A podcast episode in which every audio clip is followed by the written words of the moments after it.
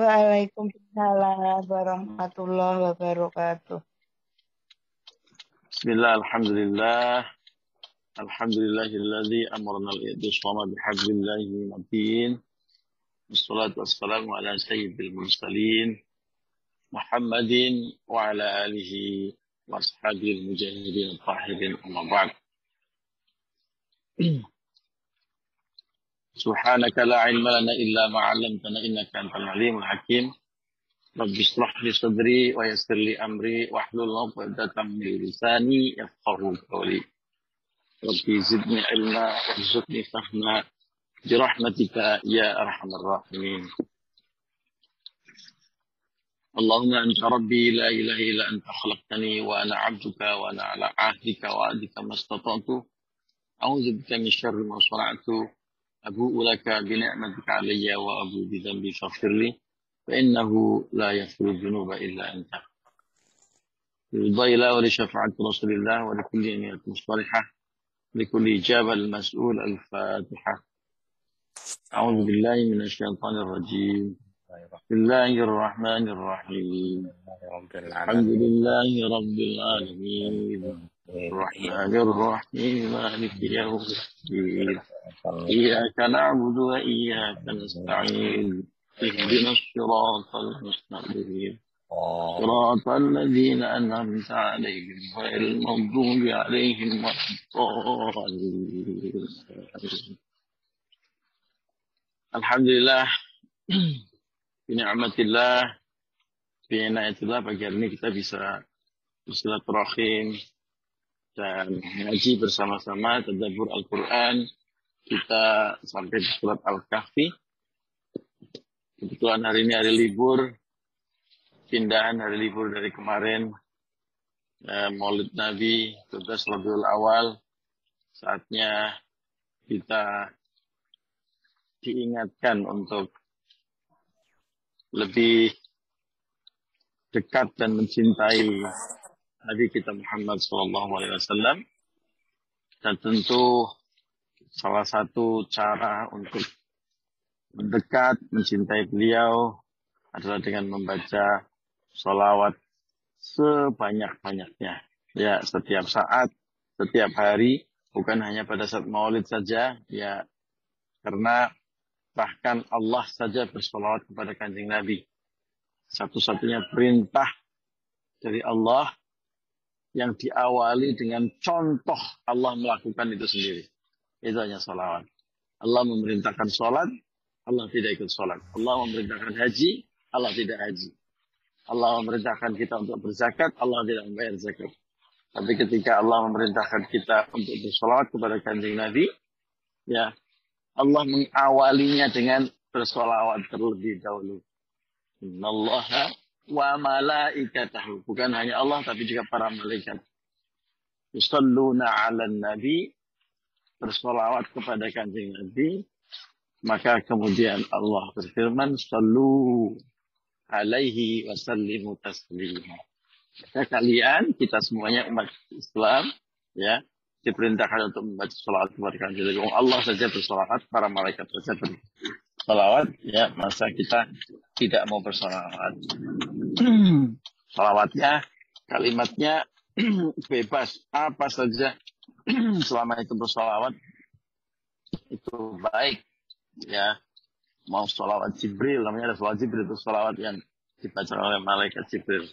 Allahumma salli ala Muhammad. Ya, kemudian ada berbagai macam uh, jenis salawat. Ya, monggo bebas saja. Yang penting kita membaca salawat kepada Kanjeng Ya, ini uh, salah satu hikmah ya liburan jangan cuma ke pantainya saja ya jangan cuma uh, bangun siangnya saja ada teman saya yang bilang saya paling suka pak liburan Emang kenapa? Kumpul sama keluarga? Enggak.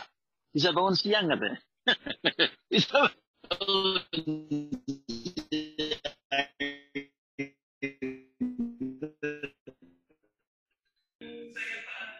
itu kenikmatan lah. Nah, itu semua apa-apa yang penting sholat subuh.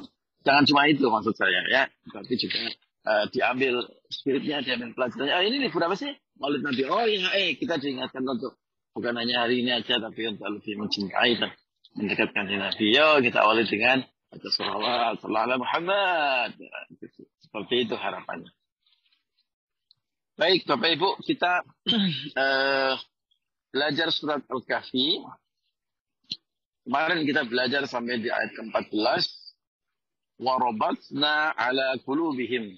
Ilqamu faqalu rabbuna rabbus samawati wal ard.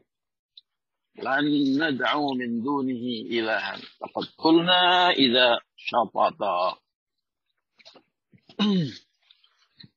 Jadi ketika kanjeng Nabi mendapatkan, masih ingat ya, masih ingat bagaimana uh, surat Al-Kahfi ini diturunkan pada saat kita belajar tentang uh, apa namanya, pada saat kita belajar tentang asbabul, asbabul nuzul, ya.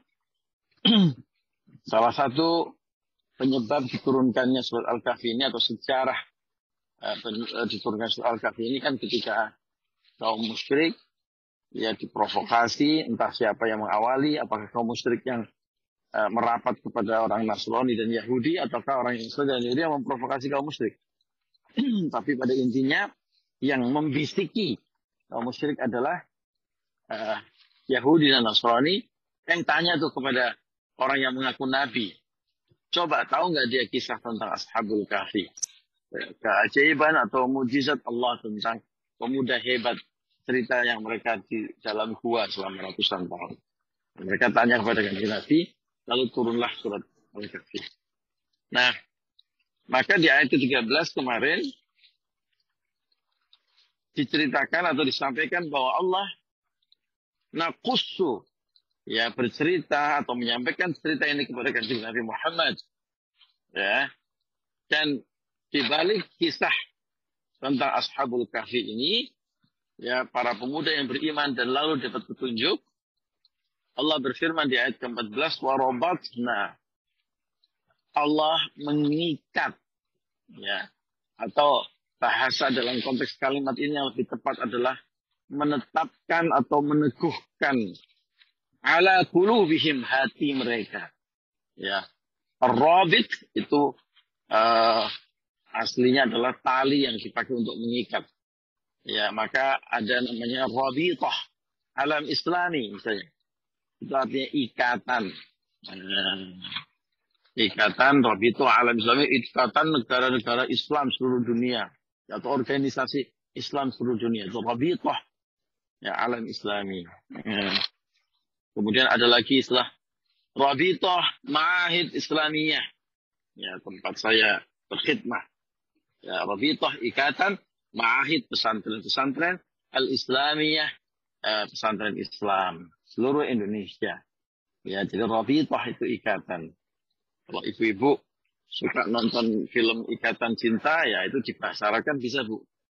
Rabitah al-hub. Ah, ikatan cinta. Wah, jadi kalau ditanya sama Bapak, ya ngaji sama nggak ngaji paling beda, paling paling tidak ada bedanya sedikit ya Bu ya. Habis nonton apa, Bu? Rabitah al-hub. Oh, ikatan cinta maksudnya. ya. Jadi makna ikatan di sini adalah diteguhkan. Apa yang diteguhkan, apa yang dikokohkan. Kalau di uh, orang mengikat sesuatu kan jadi kuat, ya, jadi kokoh, jadi teguh, ya, jadi nggak terberai, tercerai berai. Nah, apa yang diikat, apa yang dikokohkan, apa yang diteguhkan ala kulubihim hati mereka. Hati mereka itu siapa? Ashabul kahfi. Ya, ya kulub itu jamak dari qalb. Ya, hat, artinya hati. Tapi ini hati di sini tuh hati yang sifatnya non fisik. Ya. Qalbun. Ya, hati yang non fisik. Nanti kalau orang mau ngomong Nah, ini kan sudah belajar bahasa Arab lagi ya, kolbun ya. Jangan kalbun, tapi kolbun. Nah, ini beda kok sama ka. Ini pentingnya belajar ngaji tahsin sama Ustadz Sunkono ya. Kolbun itu artinya hati, kalbun itu artinya anjing. Nah, kan jauh tahu tuh. Ya, jadi kalau baca Al-Quran nggak tepat, ya, kok dibaca ka, artinya hati malah jadi anjing. Ya. Qalbun itu artinya anji, eh, hati ya, hati qalbun. Jadi kalau ngomong, hei hati-hati Pak Ulun, hati-hati Pak Faisal, mau jalan ke kantor, Pak Cita mau ke pantai, hati-hati ya. Bahasa Arabnya bukan kolbun, kolbun ya, beda lagi ya Bu. kolbun hati-hati, nanti diulang dua kali. Kolbun, kolbun ya, hati-hati ya. Nggak apa-apa lah untuk iseng-iseng belajar. Karena kalau dilengkapi, hati-hati mbok jatuh. Nah, itu bahasa Arabnya apa Bu? Kolbun, kolbun umi sakoto.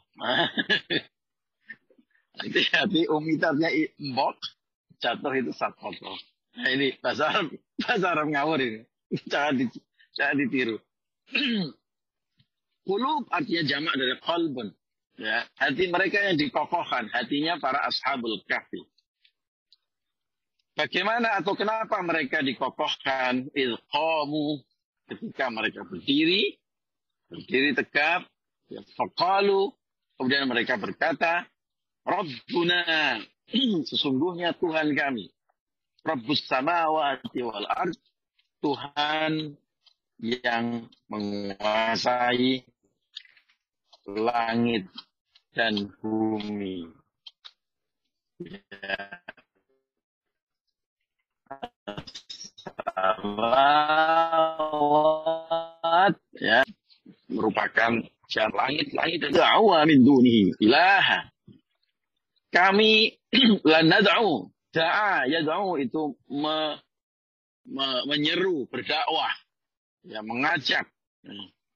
atau mem, dalam konteks ini adalah memuji ya memanggil nah menyeru itu memanggil nada Nada itu artinya memanggil.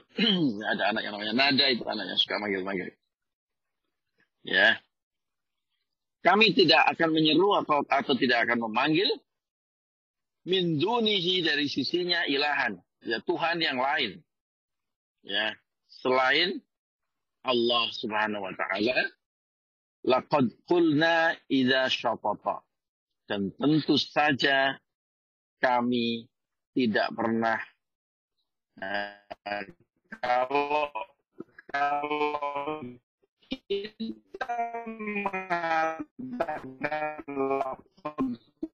nah, kalau kita mengatakan demikian ya mengatakan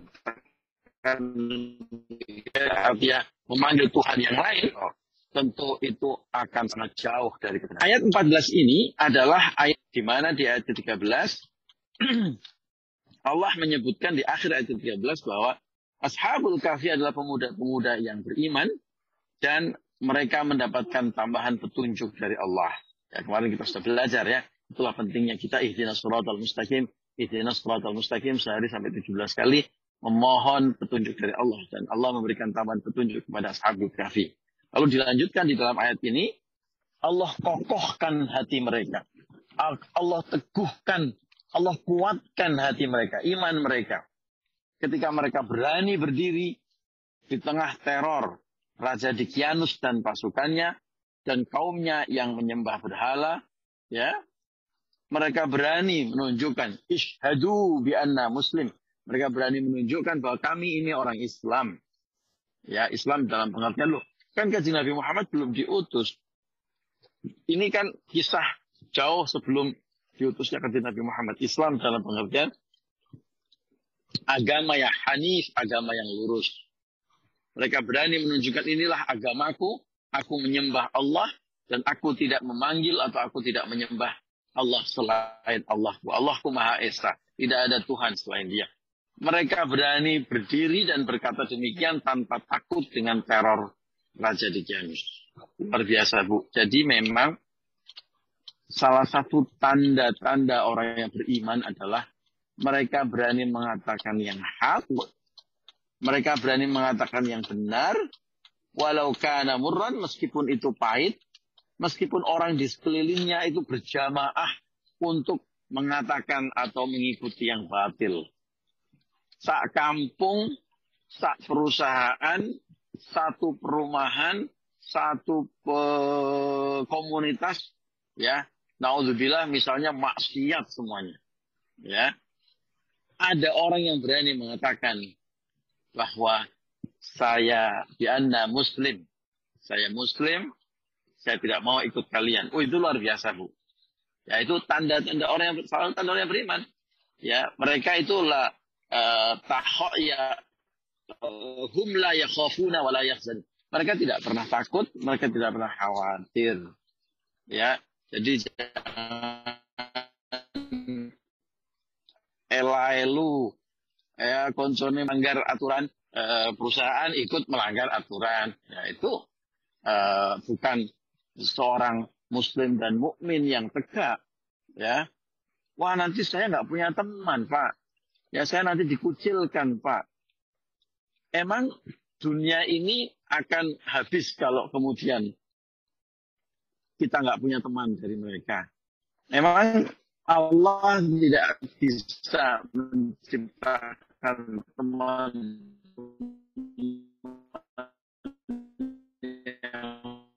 baru untuk kita. Semua orang berbisnis dengan cara yang tidak benar. Ya, semua orang beli barang BM misalnya. Nanti nek rawe edan ora kumanan kata orang Jawa. Kalau enggak enggak gila, enggak kebagian. Itu kan dalilnya orang yang edan. Ya. Kalau dalilnya orang yang beriman ya enggak begitu. Ya. Dalilnya orang yang beriman inilah seperti yang ditunjukkan oleh Ashabul Kahfi mereka berani berdiri, ilqamu, mereka berani berdiri, faqalu dan mereka mengatakan, Rabbuna, Rabbus samawati wal ardis, karep-karepmu kamu menyembah berhala, ya. Kalian bertindak maksiat, ya, melawan aturan hukum Allah, saya tidak. Saya berdiri, saya mengatakan, saya beriman kepada Allah. Artinya apa?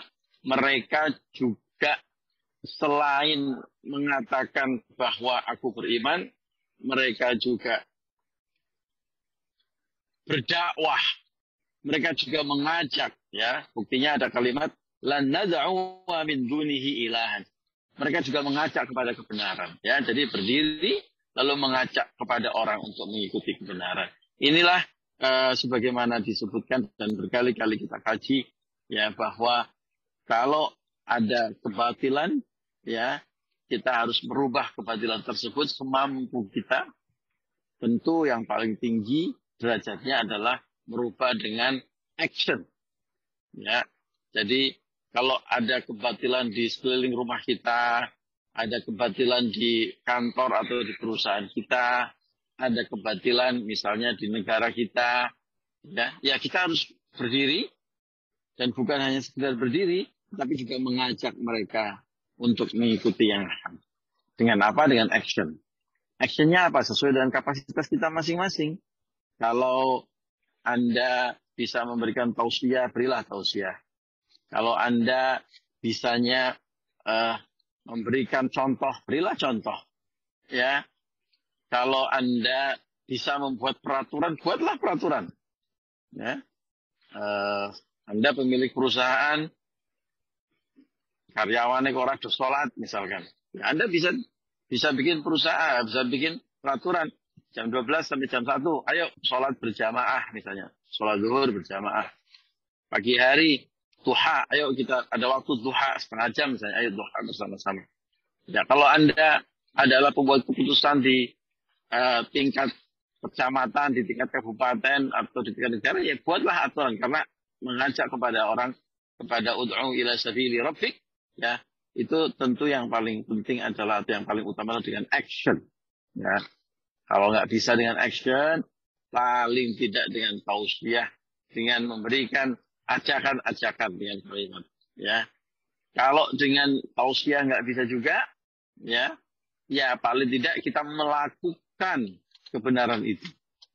Saya nggak berani mengingatkan saya nggak bisa membuat peraturannya paling tidak kita melakukan ya lalu diam, ya melakukan ya diam. Ya, hati kita yang penting juga tidak condong kepada kebatilan tersebut. Tapi level ini adalah level yang paling rendah. Wahwa ada'aful iman. Ya ini iman yang paling rendah. Ya nggak apa-apa lah. Ya yang penting uh, uh, apa namanya kita jaga, kita rawat imannya. Ya tapi tentu yang paling baik, yang lebih baik kalau kita bisa action proaktif ya mengajak orang kepada kebaikan dan kebenaran. As simple as sharing link ngaji. Ya, itu udah action ya Bu. Eh, eh Bu, eh, pagi-pagi bisa sambil bersih-bersih rumah, bisa sambil uh, nyiapin unjuan buat suami, bisa sambil masak-masak gitu ya. Atau mau duduk manis, ya wong mengalokasikan waktu untuk jalan-jalan berhari hari saja bisa, mengalokasikan waktu untuk kerja puluhan jam sehari saja bisa, masa mengalokasikan waktu dalam satu jam untuk ngaji nggak bisa, ayo bu ngaji bareng-bareng habis subuh. Itu sudah termasuk action mengajak kepada kebenaran. Ya, jadi semampu kita masing-masing, jangan cuma diam. Kalau kita diam ada kebatilan, wahwa ada aful iman, itulah selemah-lemahnya iman. Nah, yang dicontohkan oleh Ashabul Kahfi dalam ayat ini adalah mereka berdiri, mereka bangkit, mereka mengatakan kami beriman kepada Allah dan mereka mengajak atau berdakwah. Ya, berdakwah kepada kaumnya yang mereka sebagian di antara mereka adalah orang-orang yang menyembah berhala, menyembah Tuhan selain Allah. Ini dijelaskan di dalam ayat berikutnya. Haulai qaumuna. Mereka itulah kaumku, ya kaum kami, ya, yang ittakhadhu min dunihi alihah. Mereka mengambil Tuhan selain dia, ya selain Allah maksudnya sebagai sesembahan. Ya mereka menyembah Tuhan selain Allah.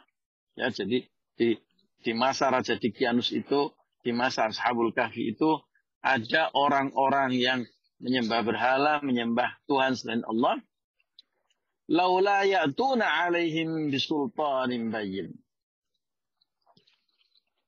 Mengapa mereka tidak mau, mau mengemukakan, menyampaikan alasan ya atas kepercayaan mereka tersebut. Jadi mereka menyembah Tuhan dan mereka nggak punya dalil, nggak punya alasan, nggak punya reason yang kuat, pembenaran yang kuat. Ya, ini ini salah satu ciri uh, orang-orang uh, yang uh, apa ya bahasa Jawanya kodoh. Jadi wis pokoknya ya Kenapa kamu tidak menyembah Allah? Wis pokoknya. Ya. Mereka nggak punya alasan, mereka nggak punya reason, mereka nggak punya hujah. Ya, kalau ditanya nggak punya alasan, pokoknya ya pokoknya saya menyembah uh, Tuhan selain Allah, saya menyembah berhala, saya menyembah A, B dan C. Kenapa kamu kok eh, nggak uh, mau sholat, nggak punya jawaban yang jelas? Kenapa kamu nggak punya nggak mau ngaji, nggak punya reason yang kuat, nggak punya hujah yang yang yang jelas? Ya, kenapa kamu nggak mau berbisnis dengan cara yang baik dan benar. Wes, dengan alasan yang ngalor ngidul nggak karu-karuan. Jadi mereka nggak pernah punya uh, hujah, nggak pernah punya dalil, nggak pernah punya uh, alasan yang kuat untuk uh, tidak uh, menyembah Allah. Ya, itulah ciri-ciri orang yang zalim. Ya, makanya disebutkan faman azlamu mimman iftara 'ala Allahi kadziba. Siapa orang yang lebih zalim daripada mereka? Coba. Ya, wis nggak mau nyembah Allah, ya nggak ada alasan yang kuat. Nah, alasan yang kuat tentu dalam hal ini misalnya ada orang yang tidak sholat, ada udur syari. Ya, itu itu dibenarkan. Udur syari di antaranya kita sudah belajar ya ilmu uh, fikih kepada Ustadz Halabi, sekarang dilanjutkan dengan Ustadz Yunan. Orang tidak puasa karena safar atau dalam perjalanan, yaitu udur syari. Ya, orang kemudian uh, apa dengan terpaksa harus makan makanan yang diharamkan. Oh itu ada uzur syar'i. Misalnya uzur syar'inya adalah untuk obat misalnya. Nah itu yang disebut kalau ada alasan itu adalah uzur syar'i atau uzur yang dibenarkan secara syariat. Nah itu itu uh, uh, diterima. Tapi mereka-mereka itu orang-orang di zaman Ashabul Kahfi ini mereka tidak punya alasan yang jelas. Mereka menyembah Tuhan selain Allah. itu ciri-ciri orang-orang yang uh, zalim ya dan betul-betul uh, berbohong kepada Allah. Kemudian di ayat ke-16 Allah memberikan suatu apa penjelasan ya ketika ashabul kafi sudah berdiri tegak ketika mereka sudah berdakwah ya ternyata orang-orang Raja Dikianus dan pasukannya itu bukan saja tidak mau beriman, tetapi mereka juga menteror mereka. Menteror Ashabul Kahfi. Maka dari itu Allah berfirman, Wa wa ma ya'buduna illallah. Kalau kamu meninggalkan mereka, meninggalkan orang-orang kafir yang zalim tersebut, dan meninggalkan wa ma ya'budun Tuhan-Tuhan mereka. Illallah kecuali Allah. Ya, Tuhan-Tuhan sesembahan selain Allah. Maka pergilah kamu ke gua ya ilal kafi di sini Allah memberikan petunjuk situasi masyarakat semakin tidak terkendali kondisi semakin kezoliman kemungkaran ya kemaksiatan semakin menggila maka Allah memberikan jalan ya memberikan petunjuk ini yang yang tadi dijelaskan di ayat ke uh, uh, 12 atau 14 di atas gimana Allah menceritakan bahwa menyampaikan bahwa mereka beriman dan mereka mendapatkan petunjuk. Salah satu bentuk petunjuknya adalah mereka diberi petunjuk untuk pergi menyepi ke gua. Nah, jadi mereka pergi itu bukan atas dasar syahwat atau keinginan mereka. Sama ketika kanjeng Nabi mau hijrah dari Mekah ke Madinah. Ya, kanjeng Nabi mau hijrah ke Mekah ke Madinah itu sampai para sahabat itu gemes Ya. Kok kanjeng Nabi itu nggak pindah-pindah, nggak segera pergi karena kondisi di Mekah itu sudah sangat tidak kondusif. Ya kita sudah belajar dengan Ustaz Baik ya, e, bagaimana kisah kanjeng Nabi itu ketika mau hijrah dari Mekah ke Madinah. Terornya kaum musyrik Mekah itu luar biasa sudah. Dan siang hari itu mereka sudah berkumpul di Darun Nadwah. Ya ini semacam House of Representative. Uh, Semacam gedung parlemennya orang musyrik zaman dulu. Dan pada hari itu mereka sudah putuskan akan membunuh kanjeng Nabi Muhammad. Lalu mereka siapkan uh, siasat. Mereka kumpulkan para pemuda dari semua kabilah. Ya, mereka cari siapa orang yang siap untuk mengeksekusi. Nah, pada saat seperti itulah, ya ini hari-hari sebenarnya sudah genting. Ya, kalau orang orang uh, yang tidak mengandalkan petunjuk dari Allah, tidak memakai logika kenabian sudah dari kemarin-kemarin berangkat. Ya, wong zaman uh, apa? Kalau bahasa kita ini Belanda belum kelihatan hidungnya aja kita udah lari terbirit-birit gitu ya. Ini terornya sudah semakin memanas sangat luar biasa kanjeng Nabi karena belum mendapatkan perintah. Ya belum berangkat dari kota Mekah. Masih ada di kota Mekah. Ya karena nunggu apa? Nunggu perintah dari Allah. Ini ini ini uh, uh, apa namanya? Uh, betul-betul uh, yakin, betul-betul percaya dan Allah betul-betul uh, tawakal, ya tentu dengan ikhtiar, maka ketika mereka sudah menetapkan uh, saat eksekusi di kota Makkah, ya kanjeng Nabi mendapatkan perintah dari malaikat Jibril, ya kita siap-siap untuk berhijrah. Lalu siang hari kanjeng Nabi baru bergerak merapat ke rumahnya Abu Bakar untuk uh, koordinasi ya rencana keberangkatan barulah malam harinya beliau berangkat. Itu menunggu perintah dari Allah. Menunggu petunjuk dari Allah. Ya, sama dengan ashabul kahfi, mereka pergi ke gua, mereka mengasingkan diri, itu juga petunjuk dari Allah. Sebelumnya mereka sudah berdiri kokoh dan berdakwah. Ya, berdiri kokoh itu membuat mereka teguh, membuat mereka betul-betul yakin dan nyaman. Sebagaimana Allah membuat Nabi Allah Ibrahim alaihissalam berdiri kokoh ketika mau dibakar hidup-hidup oleh Raja Namrud. Sebagaimana ketika Allah mengokohkan dan meneguhkan hati ibunda Nabiullah Musa alaihissalam ketika menghanyutkan putranya di sungai Nil. Ketika melihat putranya ada di tangan Fir'aun.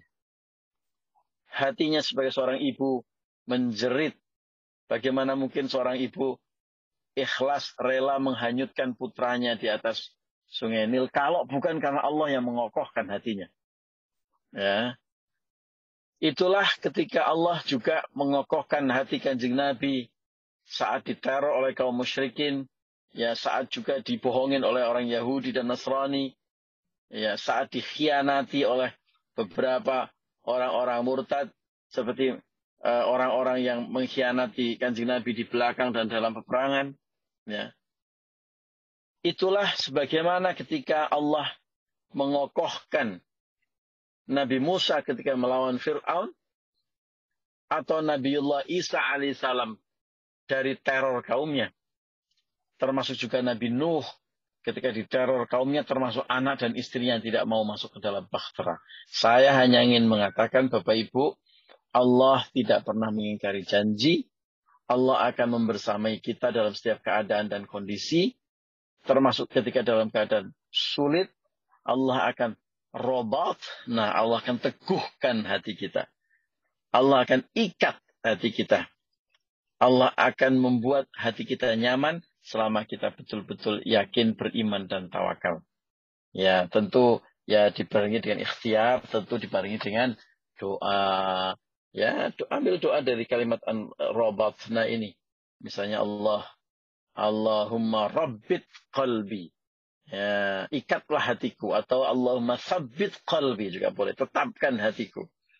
Ya kan seperti kita baca di akhir surat Al-Fatihah. Allahumma thabbit qalbi ala dinik. Ya, ya Allah, tetapkanlah hatimu atas agamamu, di atas agamamu ya Allah. Ya, itu uh, membuat kita tidak gampang galau ya Bu ya. Jualan susah, orang itu panik galau. Ya sampai ada yang, waduh mati saya ini kalau nggak sampai target. Kalau saya kalem aja, jangan mati dulu Bu. Ya. Udah nggak sampai target, mati pula. Aduh, susah ya. Sedih. Ya. Kok Pak Ulun nggak sedih sih kalau jualan susah nggak Ya saya sedih, tapi kan saya punya Allah. Ya. Buat apa saya? Oh saya sudah berikhtiar maksimal. Ya catatannya harus berikhtiar maksimal dulu ya Bu ya. Seperti Ashabul Kahfi yang berdiri dan berdakwah dulu gitu. Ya, jadi harus berikhtiar sampai maksimal. Ya kalau sudah keluar hasilnya, nggak usah terlalu galau, nggak usah terlalu sedih. Ya kalau misalnya tidak achieve, misalnya tidak capai, ya atau eh, anak-anak uh, muda yang sedang belajar di sekolah, ya keluar nilainya hancur lebur. Anaknya kadang-kadang oke, okay, orang tuanya yang hancur lebur hatinya. Betul nggak bu? Lihat nilai anak-anak kita itu. Eh, yang yang apa senewan yang ngamuk-ngamuk yang hatinya gundah gulana orang tuanya lebih-lebih ya tenang aja bu ya tentu kita um, harus memastikan anak kita berikhtiar belajar dengan baik, harus memastikan kita juga bekerja dengan maksimal, ya. Tapi kalau uh, dalam proses ini sudah berjalan maksimal, kok hasilnya belum terlihat, ya bagian ketawakalan lah itu yang harus kita pegang. Ini Allah memberikan yang terbaik untuk kita, wis, insya Allah. Ya kita jadi nggak gampang galau, nggak gampang sedih. Termasuk juga kalau ada masalah-masalah berat. Ya, saya sangat memahami situasi ya apalagi ada pandemi aduh ya bukan hanya masalah kesehatan tapi juga masalah usaha perekonomian. Wes yang penting kita ikhtiar maksimal bu diiringi dengan doa. Dengan penuh keyakinan Allah akan memberikan yang terbaik. Sama persis keyakinannya Nabi Musa ketika dikejar oleh ribuan pasukan Firaun bersenjata lengkap menyelamatkan umatnya dan di depan ada laut merah. Coba bayangkan bu nggak bisa ke kanan, nggak bisa ke kiri, nggak bisa maju, nggak bisa mundur. Apakah dadak berhenti Nabi Musa bikin status galau gitu ya? Enggak lah. Ya sudah yakin Bismillah tawakal. Ya aku serahkan kepadamu ya Allah. Allah akan memberikan yang terbaik kepada kita. Allah berikan solusi. Saya itu yakin betul Bu dalam hidup saya. Kalau saya ketemu masalah-masalah berat, masalah yang sulit. Ya, yang seolah-olah betul-betul pelik gitu ya. Pada saat seperti itu nikmat sekali ketika kita pasrahkan semua dengan Allah. Ya, dan saya yakin Bu, yakin Allah akan memberikan yang terbaik. Setelah kita berikhtiar dan berdoa tentu saja ya. Jangan belum apa-apa. Hari Senin, week pertama. Apa yang dilakukan ibu-ibu? Kita berdoa dan tawakal Pak Ulun. Ya janganlah. ya, berdoa dan tawakalnya terus jalan. Ikhtiarnya kita maksimalkan. Ya, nah, itu itu enaknya jadi orang yang beriman. Orang yang tidak beriman makanya banyak angka bunuh diri dan sebagainya. Nauzubillah ya.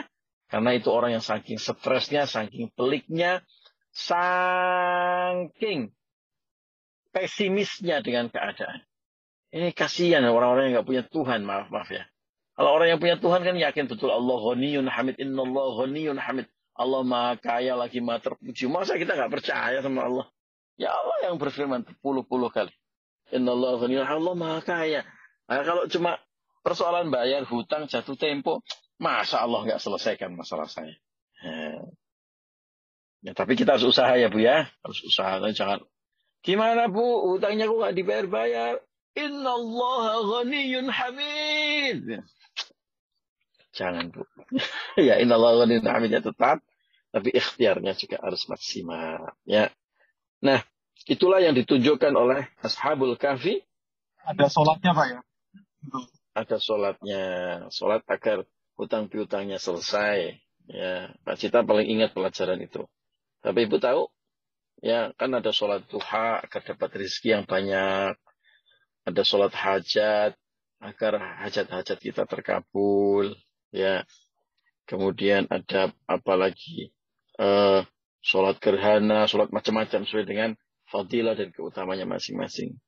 Ya, Pak Cita paling sering ditanya, kalau sholat biar hutang-hutang piutang saya selesai, sholat apa Pak Cita? Jawabnya Pak Cita, sholat jenazah Bu katanya. Ya, begitu sholat jenazah sudah selesai dari urusan hutang piutang. itu Pak Cita itu Bu.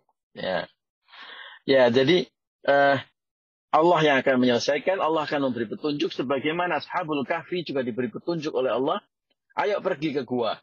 Jadi pergi ke guanya itu bukan berdasarkan syahwat, bukan berdasarkan keinginan, bukan berdasarkan ketakutan, tapi berdasarkan petunjuk dari Allah. Ya, diberi petunjuk oleh Allah untuk pergi ke gua setelah mereka berikhtiar, setelah mereka berdakwah.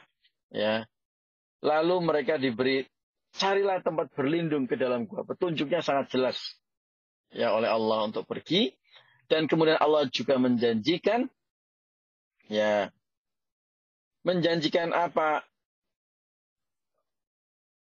menjanjikan pertolongan dari Allah. Yansyur lakum rabbukum min rahmatihi. Ya, Allah akan memberikan pertolongan kepadamu dan memberikan melimpahkan rahmatnya kepadamu. Ya. Wa yuhayyi lakum min amrikum mirfaqa dan Allah akan menyediakan sesuatu yang mirfaqa. Mirfaqa itu sesuatu yang berguna, solusi masalah dan hidup kita. Ya Allah memberikan itu, Allah menjanjikan itu. Nah, enak kan Bu? Ketika Allah berkehendak, Allah siapkan jalan, Allah siapkan solusi, itulah ashabul kafi, orang-orang yang beriman, orang-orang yang dalam uh, waktu yang sama juga berikhtiar maksimal, dalam waktu yang sama juga berdoa, minta diberi petunjuk. Itu bu kuncinya. Ya, maka Allah kemudian Ketika tekanan teror semakin tajam, Allah memberikan solusi, pergilah ke gua. Allah berjanji akan menolong mereka. Dan Allah berjanji akan menyiapkan atau menyediakan mirfaqa. Mirfaqa adalah hal yang bermanfaat, yang mencukupi kebutuhan mereka. Akhirnya mereka masuk ke dalam gua. Oh, sudah dapat janji Allah yang sangat kuat demikian. Di dalam gua mereka tidak membawa bekal, Bu. Zaman itu belum ada Tupperware, jadi nggak bisa membawa bekal dengan tempat bekal yang asik dan sehat. Ya, zaman itu belum ada Indomaret, jadi mereka tidak bisa apa itak-itik belanja ke Indomaret. Mereka hanya membawa bekal keyakinan, iman, dan sedikit uang logam. Mereka masuk ke dalam gua dengan keyakinan tersebut, maka kemudian Allah menceritakan di dalam ayat ke-17 dan ayat ke-18 teknis bagaimana mereka di dalam gua atas kehendak Allah, atas kuasa Allah. Mereka masuk ke dalam gua ketika matahari eh, condong, eh, ketika matahari baru saja terbit, ya, dan kemudian mereka tidur dengan nyaman di situ, ya, dengan seluruh tanda-tanda kekuasaan Allah, dan kemudian matahari seolah-olah baru saja tergelincir atau merapat di ufuk barat, ya, seolah-olah mereka tidur hanya sehari saja. Padahal mereka tidur dalam waktu yang sangat lama, nanti dijelaskan di ayat ke-19. Ya, bagaimana Allah menidurkan teknisnya, sampai dijelaskan dengan sangat jelas di ayat ke-18. Ya, apa yang dilakukan Allah atas kehendak Allah wa tahsabuhum ayqadha. Ya. Mereka itu sampai mereka mengira tidur, ya, mereka mereka mereka mengira bahwa mereka itu terjaga. Mereka merasa mereka itu terjaga, padahal mereka itu rukuda. Mereka itu tidur, Mereka ditidurkan alias ditidurkan dengan sangat nyaman. Ya. Saking nyamannya, Allah juga bagaimana membuat mereka nyaman?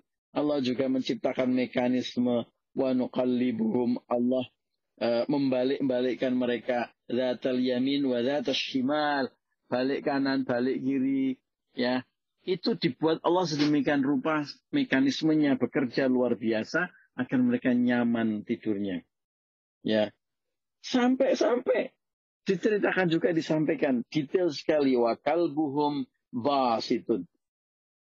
Anjing mereka itu dibuat oleh Allah seolah-olah seperti berjaga-jaga membentangkan kedua kakinya di depan pintu gua. Coba diatur sedemikian rupa. Sangat teknis mekanismenya oleh Allah. Kenapa kok sampai begitu? Kenapa kok sampai diatur sampai anjing ada di depan gua? Agar orang-orang dijelaskan di bagian akhir ayat ini. Agar orang-orang itu kalau melihat gua tersebut tidak tertarik untuk masuk. Bahkan mereka ada kesan takut. Ya, itu bagian dari Allah menciptakan mekanisme keamanan sehingga orang tidak main-main ke dalam gua. Ya, selfie-selfie dan sebagainya tidak. Karena mereka begitu melihat guanya itu udah serem. Ya udah takut. Mereka menjauh. Itulah yang membuat mereka aman, nyaman, tidak diganggu orang sampai ratusan tahun. Allah menciptakan mekanisme kenyamanan tersebut seolah-olah dilihat dari luar sebagai tempat yang mengerikan dan orang tidak tertarik untuk mendatangi tempat tersebut. Itu maha kuasanya Allah. Jadi nggak kekurangan cara Bapak Ibu. Kalau ada yang bertanya gimana itu kok tidur 300 tahun. Emang nggak ada orang yang jalan-jalan ke gua itu. Emang nggak ada orang yang update status posting tentang keindahan gua itu? Nggak ada. Karena orang dibuat mekanisme oleh Allah melihat gua itu saja sudah ngeri, sudah takut sehingga menjauh. Ya, nah itu itu teknisnya sampai kemudian uh, di ayat ke-19 dikisahkan teknis ketika mereka sudah bangun. Sayang waktu kita sudah cukup siang dan uh, sudah uh, harus mengakhiri pengajian kita. Insya Allah akan kita lanjutkan hari Jumat yang akan datang. Mulai ayat ke-19. Teknis bagaimana mereka bangun. Apa yang terjadi. Bapak Ibu barangkali sudah mengenal. Uh, mengetahui kisah ini. Tapi kita akan bertadabur lebih dalam dari ayat ke-19 dan selanjutnya di surat Al-Kahfi. Insya Allah Jumat yang akan datang. Demikian Bapak Ibu ngaji kita hari ini. Saya pamit dengan teman-teman ada di Facebook. Wallahul muwaffiq ila Assalamualaikum warahmatullahi wabarakatuh. Waalaikumsalam.